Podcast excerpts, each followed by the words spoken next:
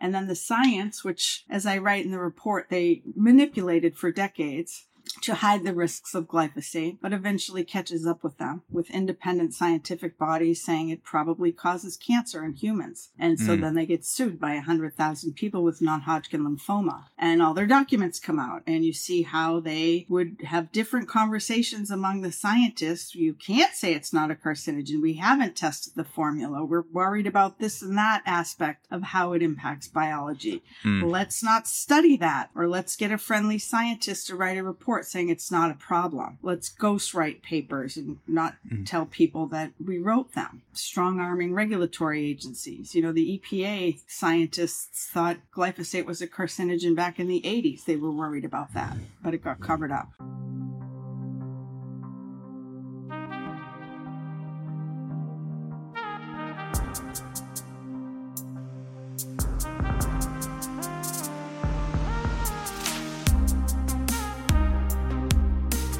Stacy Malkan, thank you for joining me on the podcast. Thank you so much for having me, Zach. Of course, of course. So I I came across you on the the Russell Brand podcast and That was I- fun. that that yeah, it, it it was a quick but intense conversation. And that led me to going through the report that you wrote on on Monsanto, like 100 plus pages like the shit in there is absolutely crazy. And we'll get into the specifics of that report. But I wanted to ask you first before you even came across Monsanto or uh, were doing some of the things you do now, what brought you into investigating corporate wrongdoing, food pesticide industry? H- how did you get drawn to that lane? Well, it was a long time ago, you know, actually almost 30 years. I was working as a reporter in Colorado and I moved to Washington, D.C. and started to work with environmental health campaigns and environmental health scientists. And I worked for many years on toxic chemicals and consumer products. I wrote a book about toxic chemicals in cosmetics, uh, which is called Not Just a Pretty Face The Ugly Side of the Beauty Industry. Um, so it was an expose just about the products we put on our bodies and the toxic chemicals that we're exposing ourselves and our kids to every day. I did not really pay attention to food though, and chemicals in food Mm, until um, it was about 10 years ago. I first came up against Monsanto and I switched lanes at that point um, to work on food and agriculture, and I worked on a political campaign. We tried to label genetically engineered foods in, Colorado, in California. 2012. It was a ballot initiative with huge energy behind it. It was almost a million signatures, you know, gathered from moms petitioning in the streets. People really wanted to know what's in our food, and it seemed pretty simple and straightforward. We just want a label. You know, all of Hmm. Europe has those labels. Why can't we get them here? So it had huge public support. But what happened and was, and I was the media director of that campaign, so I was really on the front lines of debating with industry and dealing with media. and what happened was Monsanto and the chemical and food companies spent about $45 million in the course of about a month. It was just like raining hell of disinformation in California in the lead up to the election. Advertising everywhere radio, TV, billboards, flyers to people's homes, and it was all confusion. Much of it was inaccurate what was really surprising was that there were professors, academics, scientists, Nobel laureates, um, all sorts of people you wouldn't expect that were speaking the lines that we knew were being written by the chemical companies and spreading misinformation as their foot soldiers. And we wanted to understand how does that work?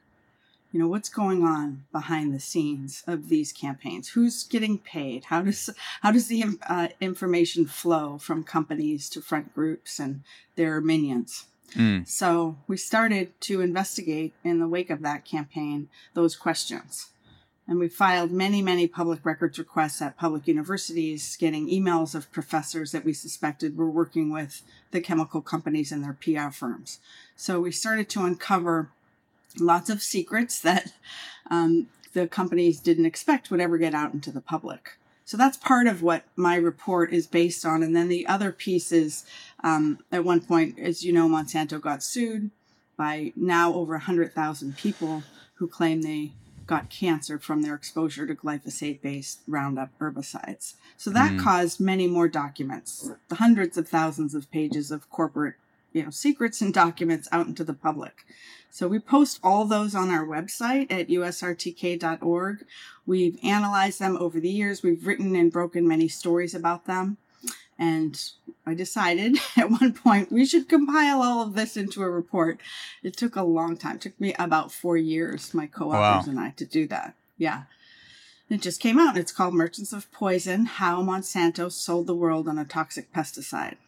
Yeah, so so that initial movement for labeling in California did that started out as a grassroots movement and then moved into a full blown political campaign.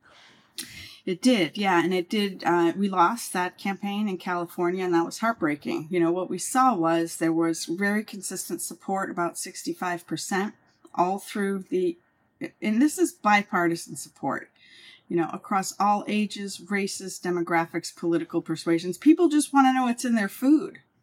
Mm, But when the disinformation campaigns hit, um, it, it- that impacts people. You know, most people are making decisions about what they vote on based on what they see on TV. So a lot of people who thought, oh, they want the bill to be stronger or whatever, you know, voted against their own interests. Um, after that, that was 2012. We saw very deliberately that the pesticide companies gathered their troops. They said, we have a PR problem on our hands and they just aggressively hit the accelerator on um, disinformation and science denial campaigns. New Mm. front groups popped up, tons of funding went into them. A whole rash of, I wrote about this in the report, female writers came on the scene. Um, Yeah.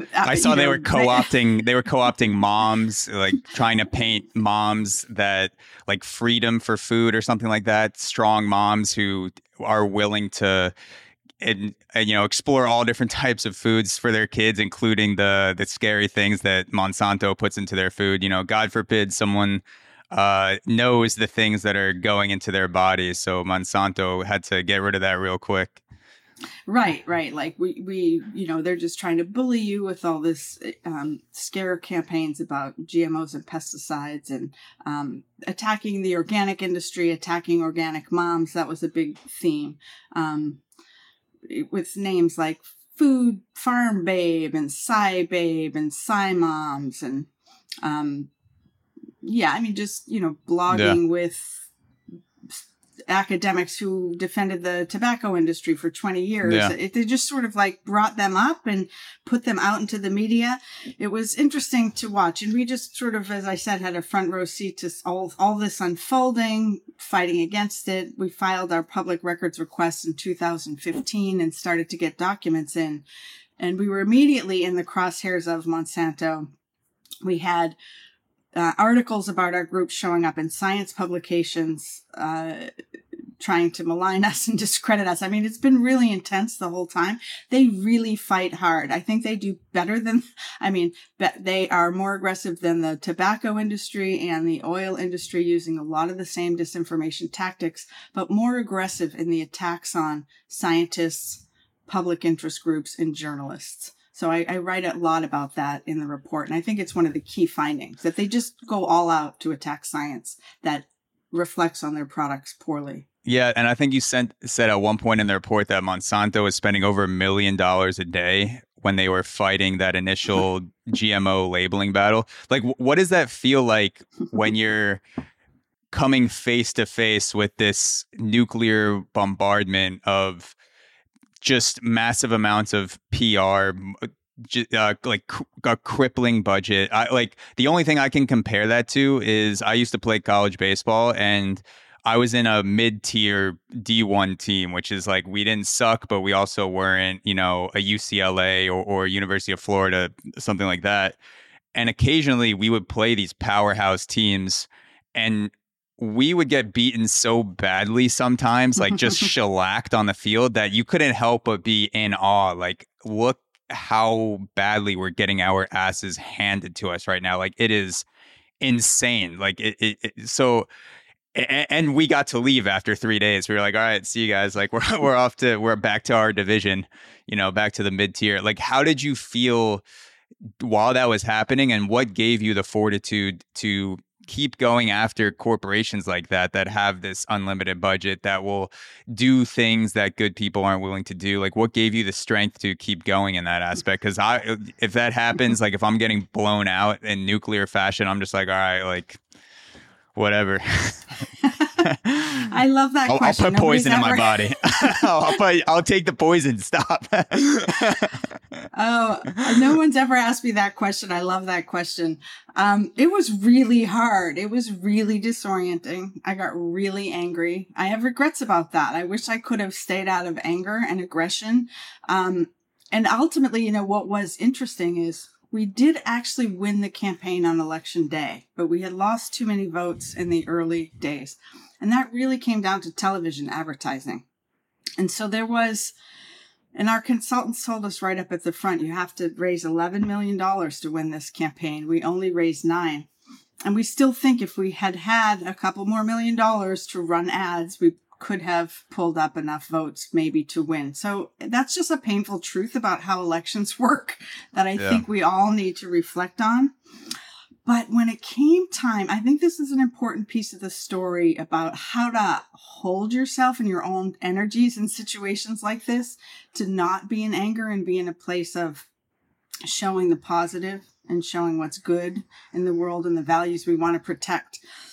when it came time to run our ad and we had one one 30 second spot so the idea was you have one 30 second spot and you run it enough times in enough markets to get the message through. So what was that message going to be? What was that ad going to be? Well we had produced many many ads throughout the campaign. We had celebrities we had pesticide anti monsanto agent orange lots of different messages. Um, and there was an ad that some of the women on the campaign put together called Food is Love, showing a mom serving food to her family and saying simply we want we have a right to know what's in the food that we eat and feed our families. and when we are we had this firm that did focus groups about the ads, all all the ads that we ran. The idea was to take you know the strongest positive reactions of all the messages and put them together into one message. They came back at the end of that process and said there was one ad that blew away all the other ads and messages on every single category that to the point where it's not even a question. The ad that we're going to run is food is love. And it had an amazing positive response. Um, and it also had something to do with the fact that younger people were voting later and more progressive people tend to vote mm. later. That was also true. the yeah. interesting thing about that, and then I'll get to the question about how we stood it to keep going, because that part's interesting too. But after we ran that ad, it was so powerful. And Monsanto, part of the way that they won is they focus group tested, and I mean millions of dollars on the weekend before the vote, for example which messages are resonating with who. So they would target farmers and older people and younger people with different messages. That, that's what you do when you have basically more money than you can spend yeah. on an opposition campaign. And they did now that this was the first of four states. So this repeated in Oregon, Washington state, and Colorado. We lost all those ballot initiatives, in the uh, industry spent a hundred million dollars uh, between the four to Jeez. crush them. The end of all that and all that polling, Monsanto came out with a new ad campaign. They had ads, they had business cards, and it was "Food is Love" was the theme. I thought, isn't that interesting? that they spent a hundred million dollars on focus group messaging advertising and at the end of it all they stole the ad idea of two women. Do you think that were they tr- were they trolling you? Like we'll take your message and we'll spin it to make ours. Like almost, you know, if like two comedians are ripping back and oh, forth, gosh. they just lean into it and they're like, "All right, if you call me a fat piece of shit, like I am, I I am a fat fuck. Like let's. What do you got? What else? Like, do you think it was a troll or or was it more like?" their marketing team came across that separately and thought you know, this is the. It, it seems like a pretty big coincidence for it to not be related at all. I think they were pulling the shit out of every message, and they knew that that was the most effective thing that had come out of all the campaigns. Mm. Um, along with the just simple fact that we have a right to know what's in our food. So we used that name for our organization, U.S. Right to Know, and went forward with our investigations. And why did we do it instead of running away?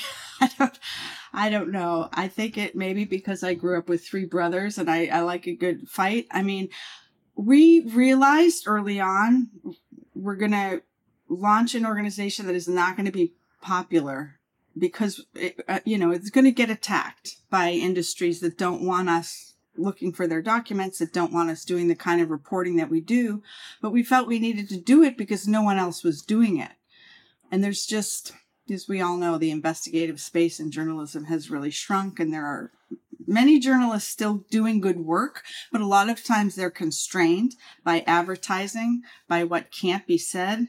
Um, in the New York Times, for example, they will do some critical, hard hitting reporting on the pesticide industry, but it will be tempered more than it should be to, to Mm. show the truth to the public.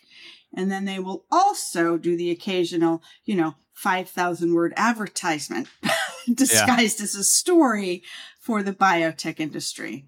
Um, so, you know, we really have to be discerning consumers of knowledge. And we just decided we want to start a group to do research and reporting that no one else is doing.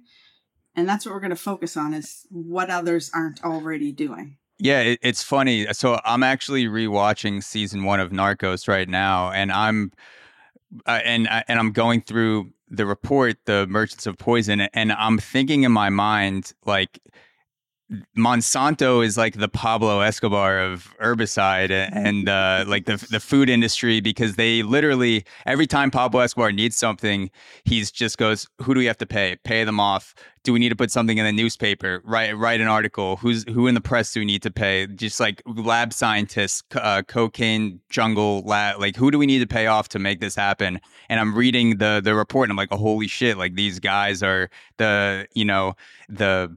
The mafiosos of the herbicide industry, like the the kingpin uh, cartel, and there, there's a lot of similarities. I haven't seen the show, but I do think that's true. And I was just arguing with someone on Twitter this morning about um, concentration in in the agribusiness sector, and their point was, well, that doesn't necessarily mean it's bad, and and we're seeing concentration and mergers in every single sector of the economy. Well, that's true, but I think in some of these cases, it's the concentration of the most corrupt. The companies that were the most aggressive in science denial and externalizing their harm, paying people off, public relations, screwing the workers.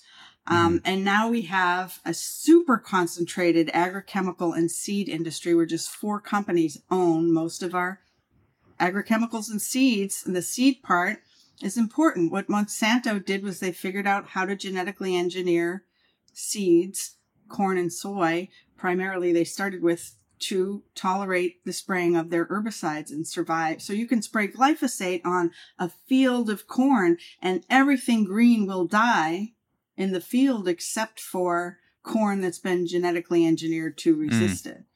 So what do we get? The consequences of that have been, and were predicted from the start, of course, more and more glyphosate, stronger and stronger weeds, farmers needing to use more chemicals. And then the science, which, as I write in the report, they manipulated for decades to hide the risks of glyphosate, but eventually catches up with them, with independent scientific bodies saying it probably causes cancer in humans. And so Mm. then they get sued by 100,000 people with non Hodgkin lymphoma.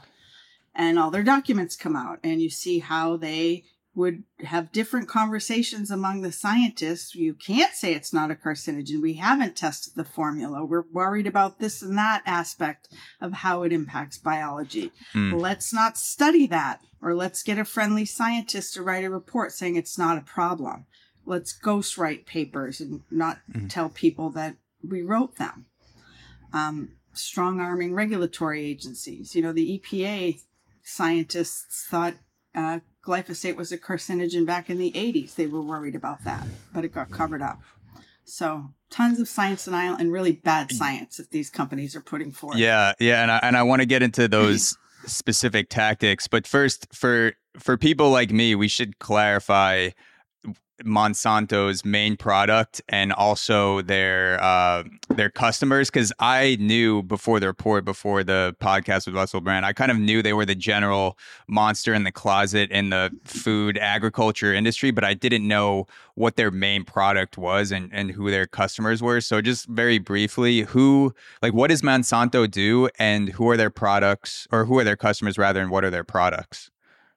Yes, good question. And they also, Monsanto does not exist anymore as a name. They were bought by Bayer. That's right, yeah. Um, and so their main product line is uh, herbicides and seed traits. So herbicides and seeds, seeds that are genetically engineered in many cases to go with the herbicides. Um, and so that's where they're making their main profit line. I think they had like $65 billion of profit in um, or six, it was six billion dollars of profit in 2015, and almost two of that came from glyphosate. So you know that was an herbicide that was developed and patented by Monsanto to kill weeds, and uh, it is effective at that. Although it, with its overuse, it becomes less effective, and that's something that happens with all pesticides. So now these companies, which have hit on a lucrative profit line, genetically engineering seeds to go with their herbicides, are now looking to double down on that strategy with Bayer has suggested a they call it a five stack trait genetically engineered seed. So it would be a seed that's engineered to survive the spraying of multiple herbicides. Um, so when we blow are, ourselves up, the only thing to survive on this planet will be the the seeds from Bayer. essentially. Or the weeds that have the weeds, evolved yeah. to get around them. Yeah. I mean, it's it's a, the environmental groups call it the pesticide treadmill. Bayer bought Monsanto in 2018. They've that has been a huge disaster for them, basically, um, because of all the lawsuits. I, think they had themselves convinced there's no not no problems here, nothing to see here. But juries started to come back with you know, in one case, a $2 billion verdict um, in favor of a California couple. This was just a couple who used glyphosate in their garden for 30 years, like wearing shorts and flip flops. Mm. And there's no warning on the product. So why would you think it's a problem? Spraying it around their home property. And both of them got non Hodgkin lymphoma. I mean, that is incredibly, incredibly rare. So, yeah, they're, they're, the companies are in trouble, but on the other hand, they're very resilient and, you know, now, now they're presenting themselves as the solutions for climate change. And we, we, there's just a, a huge amount of propaganda and PR that goes into especially, I mean, defending the pesticides, but especially promoting genetically engineered foods and confusing people about that issue and making tons of promises about how they'll feed the world and they'll do this, that, and the other that they just don't have the technology to do. Yeah. But they do know how to make it weed resistant, so they're going to keep doing that. Yeah, you mentioned you mentioned that metaphor that I love in the report, the pesticide treadmill or the destructive pesticide treadmill uh, caused by the uh, the glyphosate and the genetically engineered crops and how it's accelerating that treadmill. can you talk about the nature of that treadmill and like where it's going to go if this continues to happen? Like, what will our food supply, what will food infrastructure look like, you know, 10, 20, 50 years from now if we keep going in this direction? Well, the, the, the profit model of the system is basically uh, get farmers growing huge monocultures of one crop corn, soy, canola. There's a handful of crops, and just a handful that at this point have been genetically engineered. And this happens with or without genetic engineering. What the genetic engineering did was made it easier to perpetuate this system, which growing huge monocrops of one crop, you get weed problems, soil degradation, you need more fertilizer, more pesticides, herbicides, insecticides. So, in order to get these huge yields of this one crop, you have to go in on the chemicals and then the farm needs more and more and more chemicals, more fertilizers to deal with the depleted soil, um, more pesticides and insecticides to deal with weeds and insects that really thrive in these monoculture environments. So then we have tons, most of the farm, if you drive across the country, you, and we've all seen, you know, the huge patches of green that look like a puzzle of sort of dead land or there's just nothing on it. Mm. It's just that's your your monoculture land. We're growing corn and soy on most of the farmland in the US. Now, are people eating and getting a nutritious healthy diet from corn and soy? No, most of it's going to feed cows for you know feeding feeding lot animals. Yeah, like factory farming, stuff like that. factory that. farmed animals feed um, c- cars biofuels a lot of it's going to biofuel and then processed food factories that use corn syrup and soy oils and all of these products made into ultra processed foods so i think where we're going with the food system is and i've reported a lot on in Africa, which hasn't yet transitioned to that system. There's still a lot of subsistence farmers growing traditional crops um, for their families on smaller pieces of land and, and things like that. But there's a big push to transition Africa as one of the last sort of left places where we can implement this monoculture system. There's lots of land in Africa, in other words, for farming um, that industries see as untapped. Of course, there may be people living on it and growing crops to feed themselves, but Yeah. um, we're, And I guess very, untapped- you know, yeah, Un- I was going to say untapped, untapped to, uh, you know, corporations in America means people who aren't living in a highly industrialized state and you know spending all their money to get the next best thing. So that's like untapped sounds very like holistic and oh, like untapped, we gotta, you know, use those resources and get the fullness out of that land. And in reality, it's it sounds like the exact opposite. Right. Well, it is uh, northern corporations eyeing profit potential in places like Africa.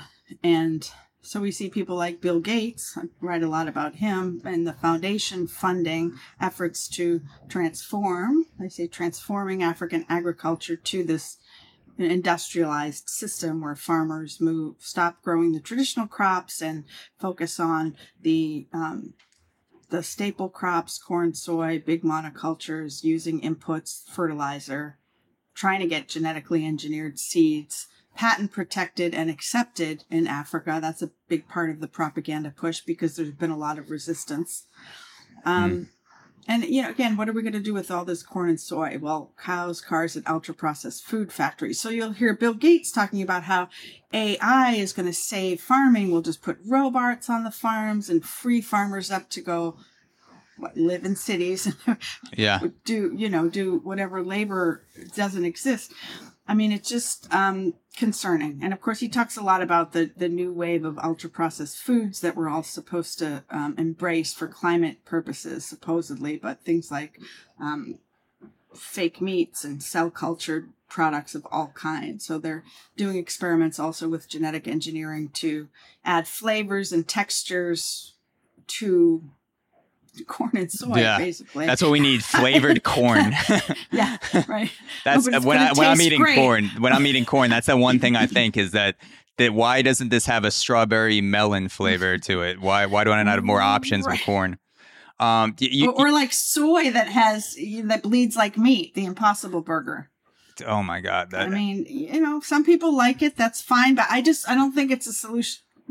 It's a I- solution I- for climate change. Dude, I think I think it's disgusting. I, I've had some fake meat where I guess the chef did a good job and it's you know encased in enough other things in the wrap or you know there's enough sauce on it where it doesn't really taste disgusting. But I've had some fake meat on its own and it, it literally is like I don't know. It, it's it's something feels mm-hmm. wrong about it. Like it's not just the taste. I'm like, why is this? If if this is so good for us, why does it need to pretend to be meat? You could shape it like anything. Like why are you trying to trick me to eat it shaped like meat? Yeah. Um, you, you said the word transform semi sarcastically about Bill Gates, and I'm curious because you've gone through thousands of documents for Monsanto. You've gone through a ton more with Bill Gates and what he's trying to do to, you know, quote unquote, transform Africa.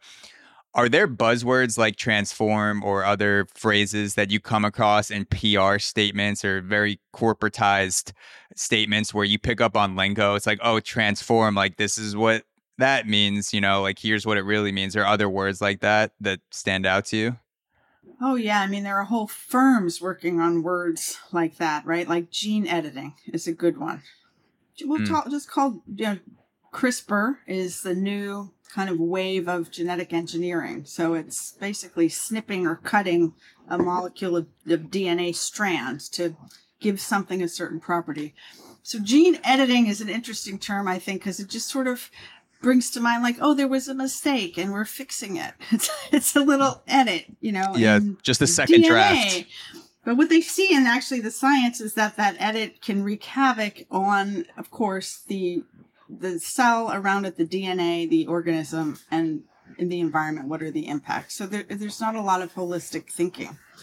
Um, we once, one of my colleagues went to a conference a few years ago now where a bunch of industry PR folks and executives were really struggling with how are we going to sell this new wave of genetic engineering to people.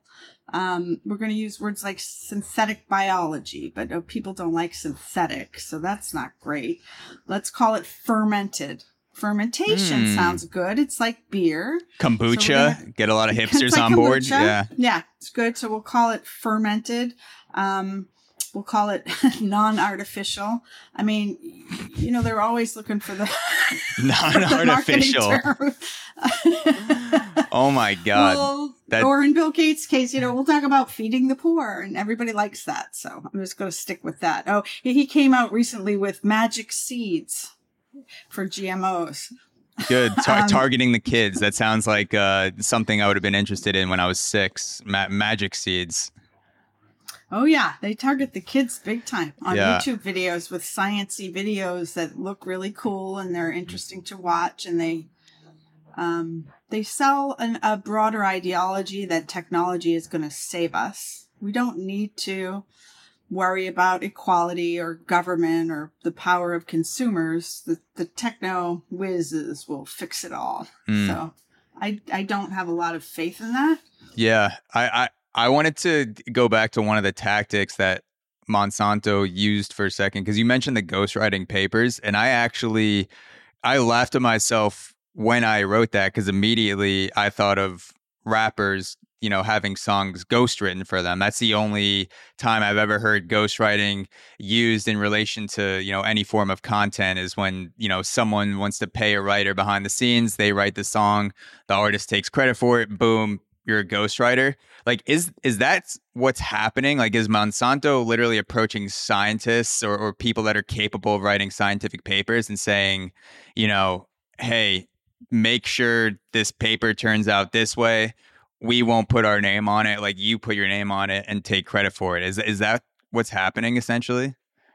Yes, essentially, and they they talk about it almost that directly, you know, in the emails. Um, there'll be a case where oh there's a problem in the science. Um, scientists are concerned about some aspect of gene- of um, glyphosate. So let's have a paper saying it's not a problem. We need to get a, a good scientist to write it. They hired in one case a scientist. They didn't like what he wrote so they went looking for another one. Um, mm. there was a case where they were ghost writing a paper working very hard on it. There were emails saying we worked so hard on this. I lost sleep working on this. Now the hard work begins of public affairs. So the promotion of this paper. And then you look at the paper and there's no indication that Monsanto was involved at all. It would say no conflicts of interest. Hmm. You know, that was when these emails came out, some of that was updated with disclosures. But a lot of the science in the public record, and really especially on genetic engineering, you know, proponents will talk about thousands of studies show it's safe. Well, thousands of studies have mostly focused on performance and technical aspects, not certainly not holistic long-term studies really trying to understand what the consequences are for health and the environment. Um, or they'll suspect that gee, there might be a problem if we genetically engineer seeds to resist dicamba. That's an older, more toxic pesticide because there's a big problem with dicamba drifting from farm to farm. So you can see in the documents that Monsanto scientists stated that concern, went ahead and pushed anyway for approval of dicamba resistant seeds and pushed those seeds on farmers and millions of acres of farmland across the US were decimated by this drifting pesticide. Mm. So they knew they did it anyway. It's all about the profit stream and the short term view of how a company fares to its shareholders. And I mean, that's a problem that's much bigger than Monsanto. Are we really going to be a society that says profit matters more than human life? More than the future of the environment and the food system for our children. Yeah. And I think it's becoming so clear that we can't be, but industries and billionaires are desperate to keep their hold on the power that they have. So that's, I think, another story of the Monsanto papers. They really take it quite far. Yeah, I, I so one of the things I wanted to ask you because you're spending so much time, you know, w- with these people's words and, and going through the papers, I imagine you can start develop you start to develop a sort of personality profile based on all the the people that you're reading about and going through thousands and thousands of documents. Based on all of your research eh, do you think that people that are at the top of corporations like Monsanto believe that they're doing good for the world? Have they done some sort of mental mind twist to convince themselves that what they're doing is actually good? Or are they truly agnostic to the effect that they're having on society they know they're causing destruction they know they're causing people to get cancer and they they really just don't care as long as it's making money i think they really believe what they're saying and that they're doing good for the world i think there's a culture of belief of it's it's a dogma it's almost religious in its fervor around the belief that genetic engineering is necessary to save the world um, to feed the world to it, it just this incredible optimism and techno fixes that does not bear out in the evidence and in history and does not have a perspective that is really even willing to look at the impacts of people on the ground in Africa, for example, when it comes to Bill Gates, he is not looking at the data. Their own evaluations show that what they're doing is not working. It doesn't matter. It's what he knows monopolizing, wealth maximization, power mm. and control. And so that's, and, and, then the foundation's whole personality is managed up to Bill.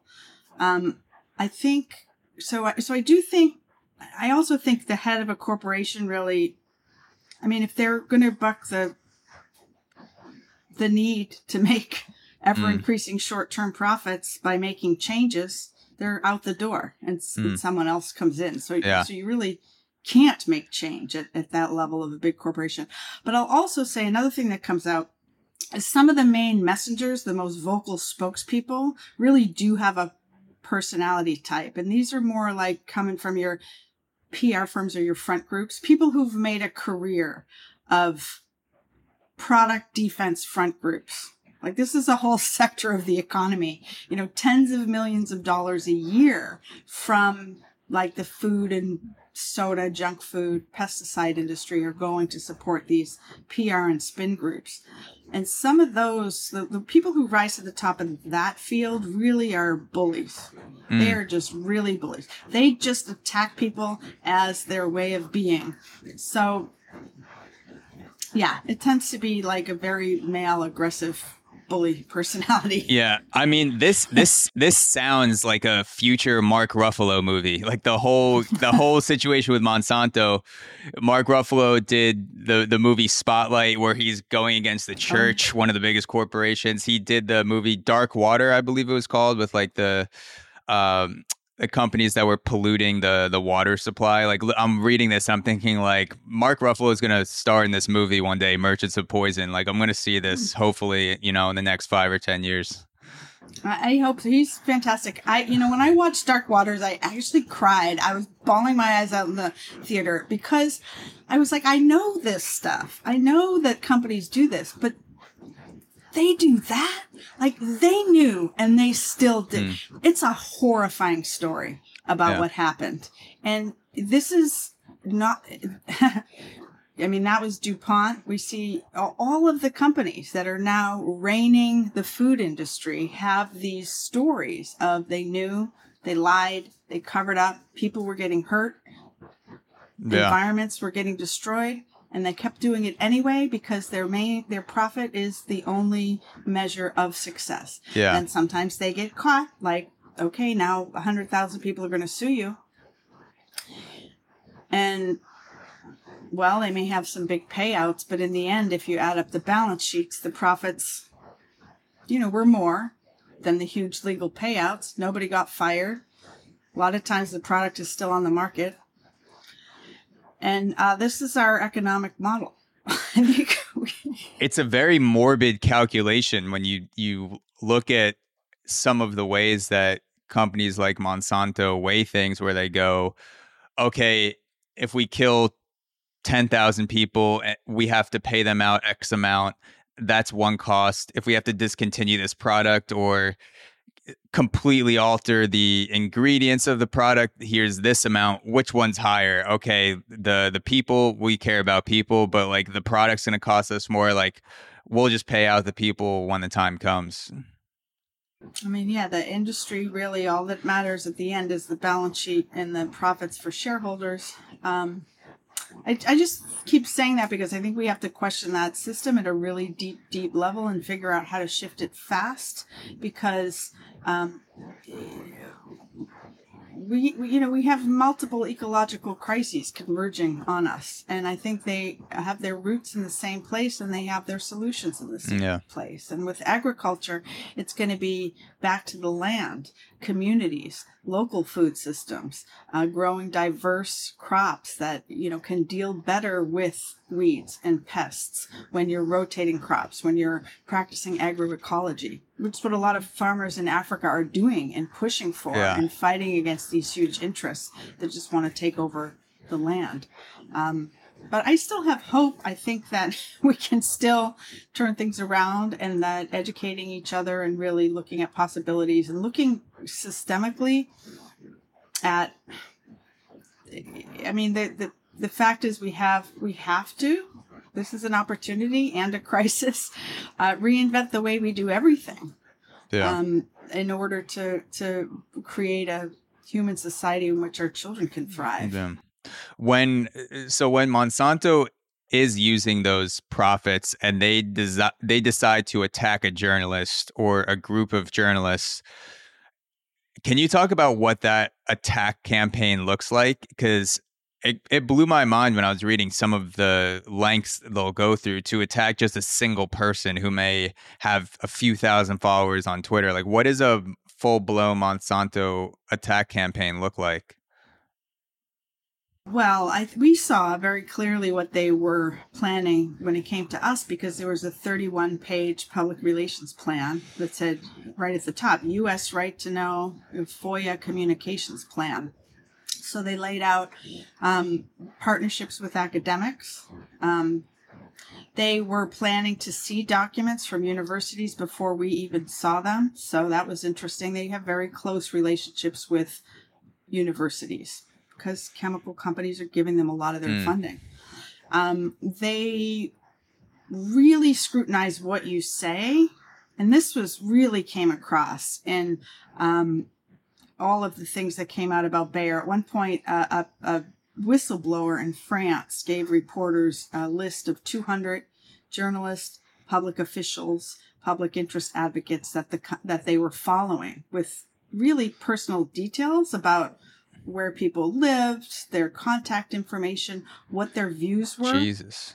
On pesticides. The com- uh, media described it as the friends and foes of pesticides list, just tracking all that. They had weekly reports in a campaign called "Let Nothing Go." So Absolutely anybody, anybody talking about this was going to get a troll after that. Yeah. on Twitter or on Facebook. Like even my mom would say, whenever I write about GMOs, some troll comes on my page and starts arguing. Like at that level of scrutiny, they had an intelligence center that was devoted to tracking pe- what people said, what they did, what their personalities were, how to deal with them. So those sorts of things. Um, they had in our case there was a whole grid about what to do if my boss Gary Ruskin sent one tweet. Gary Ruskin first tweet, do this. Uh, you know, ten tweets, Jesus. this. Fifty over. And now, if it's this many, fifty people over multiple days, this was going to be a crisis. Um, so they're really, really threatened by public discourse around the truth of their products and the risks and harms. In a way, I think that's I mean, that's important to note. It's why they have to spend tens of millions a year on front groups, spin groups, trade groups are in the billions of dollars that they're spending on, which our trade groups are just like an institution to defend a product. Yeah, I mean, that, that's what it sounds like. They're they're yeah. protecting people knowing anything about what they actually do. so right, yeah. So I, it takes this level of disinformation. I so I wanted to in the last ten minutes or so, I wanted to dive a bit more deeply into Bill Gates and what he's doing in Africa. I'm sure we could do seven podcasts on this you've done a ton of research on Bill Gates, and I, I, wanted to ask you what what do you think are? I mean, you may even know at this point, like what is Bill Gates's game plan in Africa with food and agriculture, and how is he executing it? And what is the difference between some of the things he's saying publicly and the things that he's actually doing in Africa? Right. Well, we've I've looked only at the agricultural development program of the Gates Foundation, which is of course a huge institution that does lots of other things. I think it has far too much power with no accountability, almost no visibility. Um, in Africa, they they call it the Green Revolution for Africa, which is you know very clearly stated as transitioning farmers from traditional farming and crops to uh, industrial farming of commodity crops mm. um, because that will feed the world it's very disingenuous because as i said even their own evaluations show they haven't anywhere near reached the goals they set out which were very much marketing advertising statements. Mm. We will double food security and incomes for African farmers. And it's not only Bill Gates giving his own money to that. And this is important to understand because people say, well, he could do whatever he wants. He's wealthy. But it's Bill Gates convincing other donors, including the US government, including European governments, to give money to these programs. It's convincing African governments to give subsidies to these programs. So, subsidies for farmers to buy mm. fertilizer and other inputs. Now, as I we mentioned earlier, it's very input intensive. So this type of farming needs fertilizers for the soil. It needs pesticides, herbicides, insecticides, and those things are expensive for farmers. And what's happened in India and what there's evidence that this has happened in Africa is farmers um, get into a debt cycle. They they get maybe they get given free these products to begin with they transition their farms. Now they have to buy them. Now they can't afford it. Now they've lost the farm. Well that's land someone else can come along and you know take up that. Is is that good? Good for the economy? It's good for western corporations that want to come in and sell their products and land speculators who want to come in and buy the land. Uh, there's no evidence showing that it's helping food security. In fact you know As southern Africa is one of the most food insecure places, and that's just gotten worse and worse, and especially during the pandemic. So there's a lot of opposition and fighting back in Africa. And I've worked with and interviewed and talked with many of these groups that have been trying to get the attention of the Gates Foundation, the Alliance for Food Sovereignty in Africa, 50 groups across the continent. Um, faith leaders, 500 faith leaders at one point wrote to the Gates Foundation, like, what you're doing, we respect you, but what you're doing, we need to have a conversation. What you're doing is harming, not helping. This was very clear. The Gates, they literally ignored, they did not even respond to these groups. Uh, that is just such hubris. So the groups in Africa were writing to Bill Gates saying, "Can you please stop doing what you're doing?" And Bill Gates just, you know, ghosted them essentially. Right. The, the Gates Foundation did not engage. I think at one point they had a meeting, and what I heard of that meeting was just like the Gates Foundation people explained why what they're doing was good. It's a very, you know, the African groups describe it as the neo colonial model. It's the new colonialism. It's how Western, Northern companies are trying to exploit the resources of Africa for their own business models and profit streams. Yeah, that's a very. Then, uh, I was going to say that's a very healthy relationship. You know, you're in a healthy relationship when one person is telling the other person, "You need to do this," when they're kicking and screaming, saying, "No, f this, I don't want to do that." That that's the the foundation of something that's uh, truly fulfilling. And there's a and there's a big propaganda element to it. So. um yeah, there was just a study that came out about Ghana. The, the Gates funded group it was called the Alliance for Green Revolution in Africa. Because it's gotten generated so much controversy in the last few years, they changed the name. They took out Green Revolution, which was their whole marketing term, and now they just call it AGRA. Well, AGRA sponsored these this like reality TV show in Ghana where there would be a farmer he was struggling an outside expert came in and would show him you know how to farm correctly essentially. You got to buy the right seeds the commercial seeds you got to buy the fertilizers.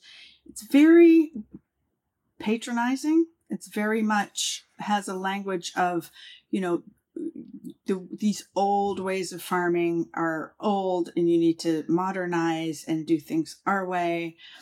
And I just think it's insidious. I mean, it's even one of the more surprising things and disturbing things I've written about the Gates Foundation was a group they started at Cornell University called the Alliance for Science, which is based it's a PR campaign that was geared at convincing African governments to open their markets to GMOs, privatized seed laws. Mm. The patenting of seeds is important so that companies own the seeds and farmers have to buy them every year. That's, I think, the long term gain is into, intellectual ownership of the seeds on our planet and patented ultra processed foods. Because what else are you going to do with all that corn and soy? I think that's Bill Gates' ultimate vision does he believe that that will feed the world? He probably does, but he is at his core uh, an aggressive monopolist. I mean, that is why he's one of the wealthiest people on the planet. And that was all proven in the courts, you know, through the Microsoft antitrust cases. And he sort of left that and now he's playing out a vision of intellectual property ownership through the foundation, in my view. Yeah. So, I mean, what you're describing, it sounds like, you know, because uh, I'm sure Bill Gates is not the only billionaire that's trying to influence the world's food supply, but it sounds like rather than just one enterprise trying to have an impact on a certain segment of society, that it's more of a network of global elites that are trying to control the world's food supply and ultimately, like you said, gain intellectual property and have, uh, you know, total reign over how people grow and consume food. It's it's it's disturbing how a few people have so much power and how long you know will we put up with that. Yeah, um, it's an interesting time to be alive. Yeah, I, so you mentioned the the open letter to Bill Gates from the African faith leaders, and I actually pulled out the the quote that was highlighted in one of the articles that you mentioned this letter and i just wanted to read it because like hearing the words from these faith leaders and reading them was pretty powerful because it's like it's one thing to say that they don't want it it's another thing to read the actual letter but um, this is from the african faith leaders. They write the gates foundation support for the expansion of intensive industrial scale agriculture is deepening the humanitarian crisis, which is black and white. You you literally there's no way to read that where you know it's like a text from a an ex-girlfriend and you're like does she want me? Does she not want me? It's like no you're you're literally destroying the the you know the planet the, the, the the the continent and then you're affecting people's lives. I, I i don't know if this is connected to bill gates directly but i saw that the kenyan government passed a law last year banning anyone from sharing selling or exchanging uncertified seeds which sounds like an onion article banning people from exchanging seeds. Is that connected to what bill gates is doing? It's part of the the long term game, I think, and and part of what they've always been interested in, and the companies are interested in, and Western governments is getting Africa to. They call them. This is an example of a, a euphemism, a term that is the marketing term. They call it seed harmonization laws. We want to oh harmonize the laws across Africa to um, allow intellectual property rights basically. And part of that in some areas is criminalizing or threatening to criminalize seed saving and exchanges the old way so that we can go to the new way, which happens to be good for Northern corporations. And most of the Gates Foundation money for Africa, by the way, does go to Northern groups and entities, research facilities. Um, and so I think it's a really interesting example of this yeah, this idea of, of the power of billionaires to set sort of a course for the future. And what are the points of intervention that civil society has, um, that consumers have? I think yeah. we, you know we need to figure that out. Um, and I think Africa's resistance is a good example of um, like listen to the farmers and let the local knowledge and um, obviously the continent's been feeding itself for millennia and um, agroecology shows really great promise for uh, how could we scale it up? How can we have a vibrant network of locally controlled and owned diverse ecological farms across the world? With climate change, how else can it be done? These systems are, and many researchers and scientists have said this, too big to fail, too vulnerable. Yeah. So, I think we need to hedge our bets against vulnerability and lack of diversity and this huge industrial farming system. Yeah. Just one of many things we have to figure out how to deal with. Yes. As we face the future. seed harmonization sounds like the love child of Bill Gates and Joel Osteen mashed together and they just started one big super church for for seed spirituality. Uh, th- thank you so much, Stacy, for coming on the podcast. I encourage people to go to US Right to Know website, check out Merchants of Poison. It is truly an eye-opening report, and there are also a bunch of other articles on Stacy's page with Bill Gates, food industry. Really, you know, it, it is cool. Like it, it's harming the planet what people are doing. But like as I'm reading it, I feel more informed, and I'm like, oh, it's it's very cool that there are people out there like yourself that are dedicating their lives to these issues.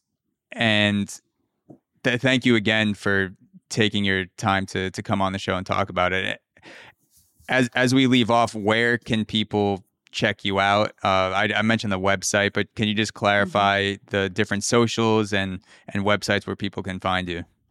Sure. First of all, thank you so much. This was a really fun conversation, and we can do it again sometime for sure. Um, you can find us at usrtk.org, and please sign up for our newsletter. We send out a weekly free newsletter of our investigation findings and then the best public health reporting. Um, so that's a great way to keep in touch with us or on social media on Twitter. We're pretty active at US Right to Know and at Stacy Malkan for me. And um, yeah, I really do think that knowledge is power, that getting informed is one of the most important things we can do. And it can be scary and hard to know about this stuff, but once you know, you can't unknow. And then it's, I think, upon us to help others to see. So mm. I think it's a time of seeing, you know, in times of darkness, the eye begins to see. And that's really the work we're doing is trying to shine light on the parts of this that our companies don't want us to see. Yeah, do, don't say too many catchphrases because Bayer is gonna steal them and put them in their next PR know, campaign. right? Yeah, they're listening to this podcast the like, oh, that's good. Seeing, seeing. then they'll They put will. they'll put out Thank a you. campaign. Their next their next food campaign tomorrow. It'll be food is seeing. The eye Um, begins to see. That was Thomas Goeth. Well, Yeah. thank you for the work that you're doing too to educate people and get these conversations going. Well, that, yeah, thank you so much, Stacy. It's been a blast. Yeah. Okay. We'll talk again.